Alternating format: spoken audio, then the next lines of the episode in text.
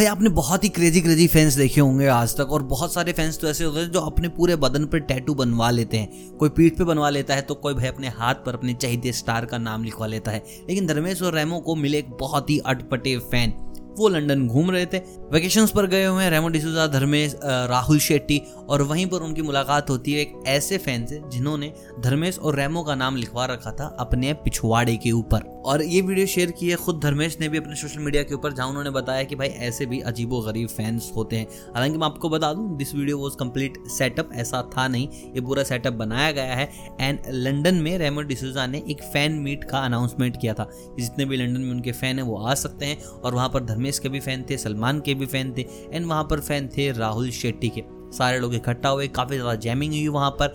And सुनने में आ रहा है कि Remo A B C D four की भी अनाउंसमेंट कर रहे हैं। एक वीडियो है जहाँ पर वीडियो में रेमो है, धर्मेश है, और वहाँ पर आपको राहुल शेट्टी नज़र आएँगे। वहाँ पर आपको सुशांत पुजारी नज़र आएँगे और वो चारों के चारों बता रहे हैं कि भाई साहब A B C D four is coming देखिए A B C D two और थ्री में एक डिफरेंस बहुत बड़ा ये था कि ए बी सी डी के अंदर आपको सारे के सारे प्रॉपर डांसर नज़र आए थे।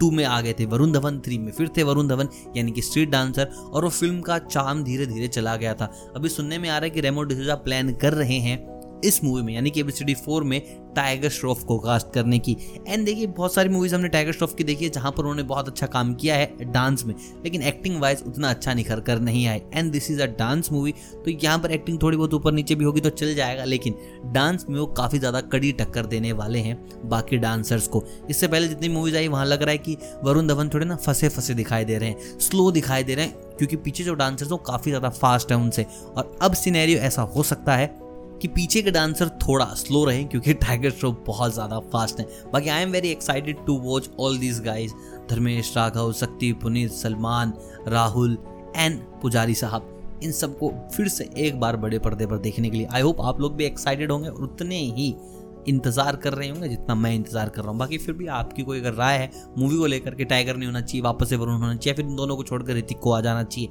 तो प्लीज़ मुझे बताएँ कमेंट बॉक्स में। बाकी मिलता हूँ बहुत जल्द नई न्यूज़ नई अपडेट्स के साथ। अब तक आप सभी को अलविदा।